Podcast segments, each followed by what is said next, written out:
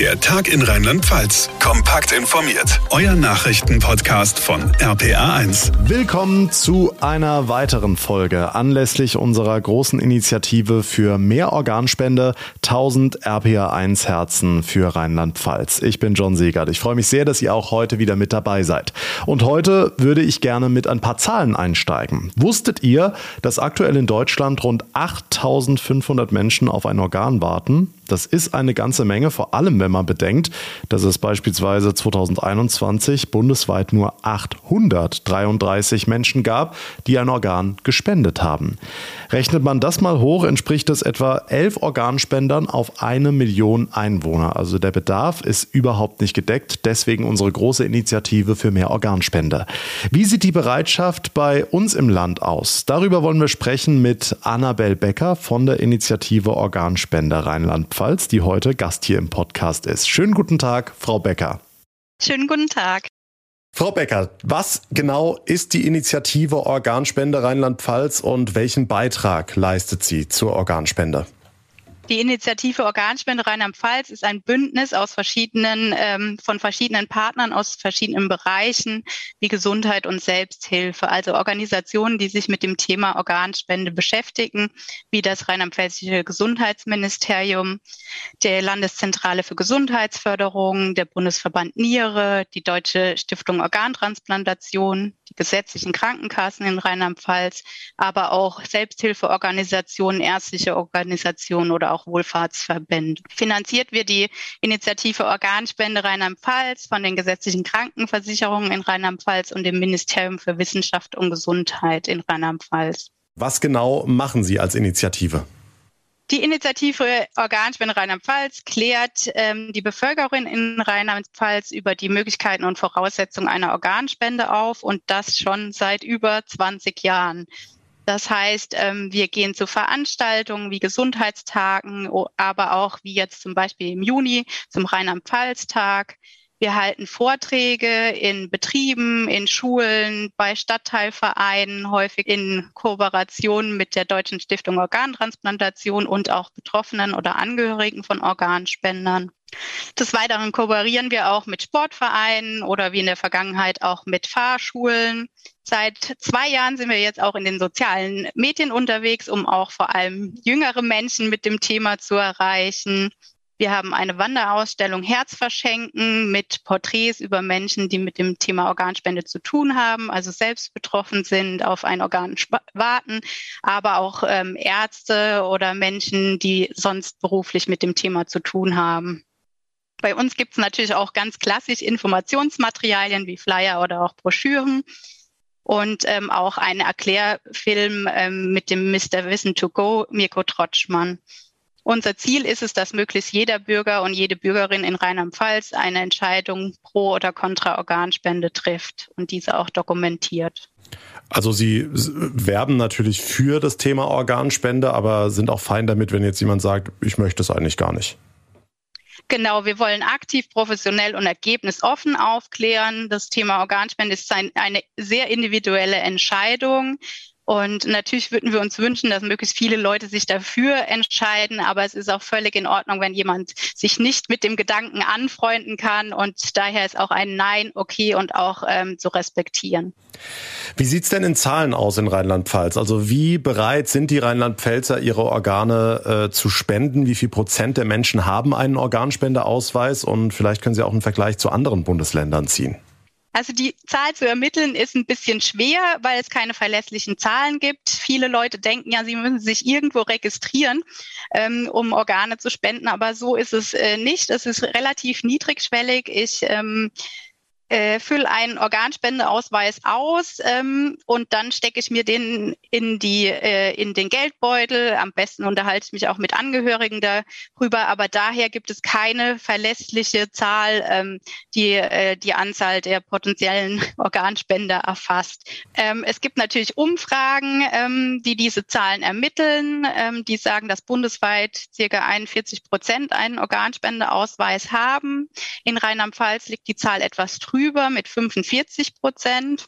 Allerdings ähm, zeigen sich diese Zahlen nicht in den Kliniken. Ähm, dort äh, findet man circa bei 15 Prozent aller äh, Betroffenen ähm, einen Organspendeausweis oder eine Patientenverfügung, in der ähm, der Wunsch festgehalten ist. Das heißt, wir gehen davon aus, dass Leute auch mit Ja bei den Umfragen beantworten, die es vielleicht auch fest vorhaben, sich einen zuzulegen oder weil sie denken, dass das sozial erwünscht ist. Noch dazu kommt, dass ähm, man dem Irrglauben gerne aufsitzt, dass wenn man einen Ausweis hat, man auch Organspender ist, aber dem ist nicht so. Äh, man hat eben auf dem Organspendeausweis fünf verschiedene Antwortmöglichkeiten dreimal ja mit gewissen Abstufungen, aber ich kann auch eine Person benennen, die für mich ähm, entscheiden soll. Äh, da ist natürlich dann nicht klar, wird die Person für Ja oder für Nein stimmen, aber man kann auch Nein ankreuzen. Deswegen, es ist auch wichtig für Leute, die nicht spenden wollen, diesen Organspendeausweis auszufüllen. Und daher sagt die Anzahl der Organspendeausweise noch nichts darüber aus, wie viel dann auch letztendlich ihre Organe spenden möchten. Aber das ist interessant. Also es gibt nicht nur dieses Ja, ich bin Organspender oder Nein, ich bin kein Organspender, sondern es gibt diese Abstufungen. Was sind das für Abstufungen? Sie haben gesagt dreimal Ja. Was habe ich da für Möglichkeiten? Genau, Sie können einmal Ja sagen, ich möchte meine Organe und auch mein Gewebe spenden. Sie können aber auch sagen, ich möchte nur bestimmte Sachen, ähm, bestimmte Organe oder Gewebe ähm, spenden. Sie können aber auch sagen, ich möchte nichts spenden außer, also sagen, ich möchte nur mein Herz spenden und den Rest möchte ich aber zum Beispiel nicht spenden. Die Möglichkeit gibt es auch. Wie stehen Sie als Initiative Organspende Rheinland-Pfalz denn zur viel diskutierten Widerspruchslösung? Befürworten Sie das? Also würden Sie begrüßen, wenn die Politik sich irgendwann dazu durchringen könnte? Also wir sind äh, politisch, sag ich mal, unabhängig. Deswegen ist es eigentlich eine Entscheidung, die an, auf anderer Ebene ähm, getroffen wird. Und wir äh, nehmen die Entscheidung so an, wie sie ist und arbeiten damit. Ähm, für mich persönlich würde ich mir natürlich wünschen, die Widerspruchslösung, ähm, dass die eingeführt wird. Okay. Gibt es denn irgendwelche Voraussetzungen für mich, dass ich überhaupt als potenzieller Organspender in Frage komme? Also ich äh, habe das Gespräch jetzt öfters schon mit älteren Menschen gehabt, die dann sagen, ja, wer will denn mit meinen Organ Organen was anfangen? Die sind dann Ü60 und sagen, ja, was willst du mit so einer alten Niere noch anfangen oder so einer alten Leber? Oder auch der Lebensstil. Leute, die lange geraucht haben, Leute, die viel getrunken haben, die sagen, meine Organe, ach Gott, die äh, braucht keiner mehr. Ähm, was sagen Sie dazu? Ist mit so einem ich sag mal, an alten oder viel genutzten, viel beanspruchten Organen noch was anzufangen? Auf jeden Fall. Die Gespräche haben wir auch oft und ähm, tatsächlich gehen viele Leute davon aus, dass man ab 60 oder 65 keine Organe mehr spenden kann.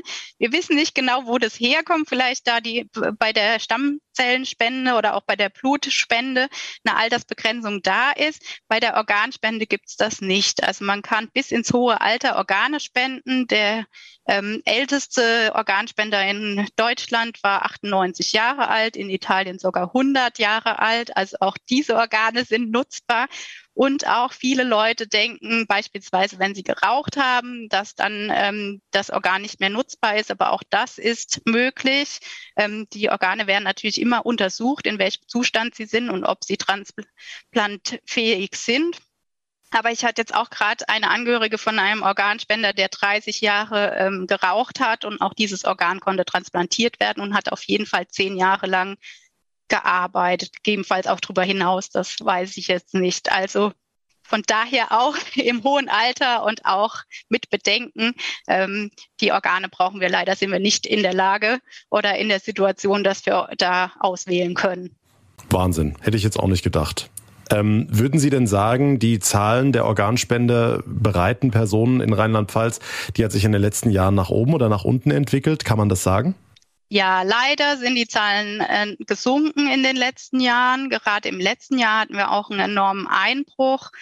Ähm, der im letzten Jahr lässt sich zum Teil natürlich auch auf die Corona-Pandemie ähm, zurückführen. Natürlich war die auch in den Jahren davor, aber in der Omikron-Welle waren natürlich sehr viele Leute infiziert und ähm, zu Beginn des Jahres wurden ähm, positiv getestete ähm, Menschen von der Spende ausgeschlossen. Das hat sich dann ein bisschen angepasst und äh, wurden neue Richtlinien erarbeitet und ähm, dann hat sich das gebessert. Aber natürlich waren in der Zeit auch viele ähm, Pfleger oder auch Ärzte erkrankt. Und bei der Organspende brauchen sie natürlich Personal, um die Gespräche mit den Angehörigen zu führen, um das Organ zu entnehmen, zu transportieren, zu transplantieren. Und das fehlt dann einfach. Generell sind die Zahlen aber auch leider senkend. Ähm, Woran es liegt, ist nicht immer ganz erklärbar. Es liegt natürlich an den hohen Ablehnungsraten, aber natürlich auch am Pflegenotstand, am Ärztemangel oder auch wie im letzten Jahr, dass einfach viele Intensivbetten gesperrt waren. Warum ist es in Ihren Augen so wichtig, dass sich jeder und jede mit diesem wichtigen Thema Organspende auseinandersetzt? Also wir haben in Deutschland viele Menschen, die auf ein lebensrettendes Organ warten. Das sind circa 8500 momentan, darunter auch 190 Kinder. Diese Leute warten ganz sehnlich auf den Anruf, dass ein lebensrettendes Organ für sie zur Verfügung steht. Die Leute haben lange Wartezeiten, also bei einer Niere sprechen wir da von acht bis zehn Jahren, ähm, die, wo natürlich auch die Lebensqualität enorm eingeschränkt ist, die dreimal die Woche für Stunden an die Dialyse müssen oder je nach Organ auch die Monate und teils auch Jahre im Krankenhaus auf dieses Organ warten. Und es ist auch so, sieben bis 800 Menschen in Deutschland sterben jedes Jahr auf dieser Warteliste. Das heißt, zwei bis drei Menschen, die eben, für die leider kein Organ ähm, da ist.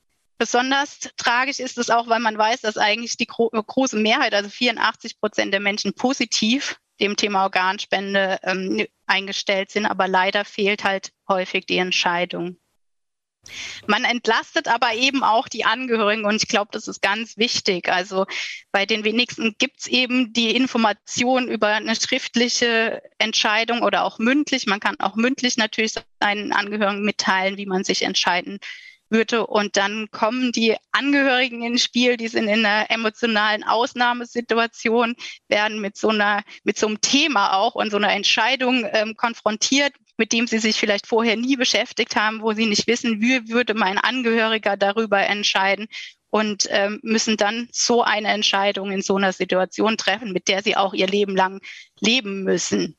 Und häufig sind die Menschen dann natürlich auch verständlicherweise überfordert oder unsicher und dann tendier tendieren die Menschen schon dazu, eher eine Organspende abzulehnen. Aber vielleicht auch im eigenen Interesse weil ähm, man, zu guter Letzt muss man sich klar machen, dass es wahrscheinlicher ist, dass man selbst ein Spenderorgan braucht, als dass man selbst zum Organspender. Und ich denke, die meisten Menschen, die aus gesundheitlichen Gründen ein Organ brauchen, würden sich wünschen, dass auch ein Organ für sie vorhanden ist und das auch möglichst schnell und ohne lange Wartezeiten und ohne dass ihnen auf dem Weg dorthin die Puste ausgeht.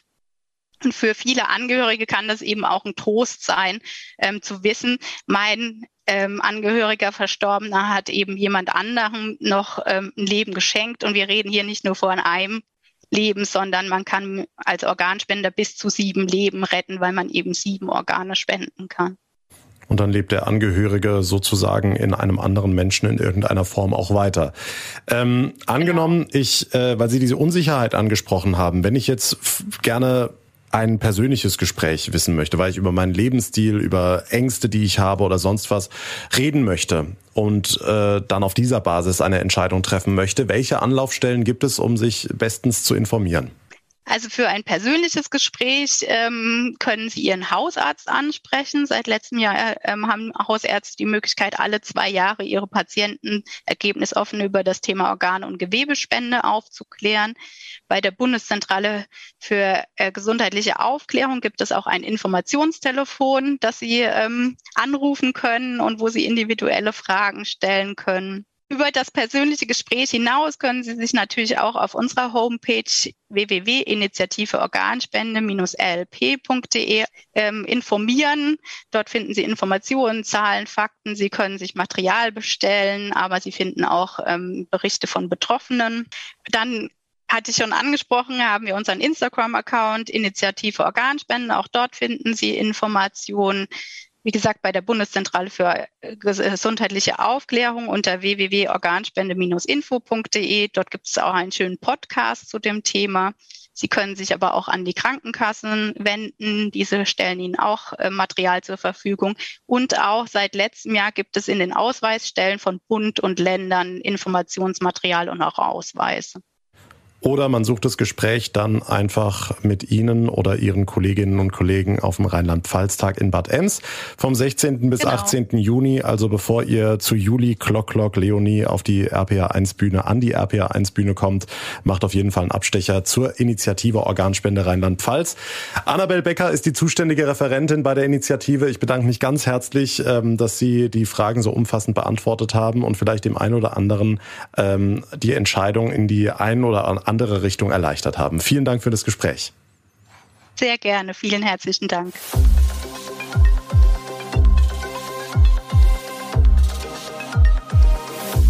Und damit sind wir auch schon wieder am Ende dieser Podcast-Folge und wir halten fest, zu alt für die Organspende gibt's nicht. Ich würde mich sehr freuen, wenn ihr uns folgt, uns abonniert und sehr gerne könnt ihr uns auch eine Bewertung hinterlassen, da wo es möglich ist. Teilt auch sehr gerne diese oder eine der anderen Folgen zu dem sehr wichtigen Thema Organspende, damit wir möglichst viele Menschen mit unserer Initiative erreichen. 1000 RPA1 Herzen für Rheinland-Pfalz. Mein Name ist John Segert. Wir hören uns dann in der nächsten Ausgabe wieder. Bis dahin dahin wünsche ich euch eine gute Zeit und alles Liebe. Ciao. Der Tag in Rheinland-Pfalz, euer Nachrichtenpodcast von RPA1. Jetzt abonnieren.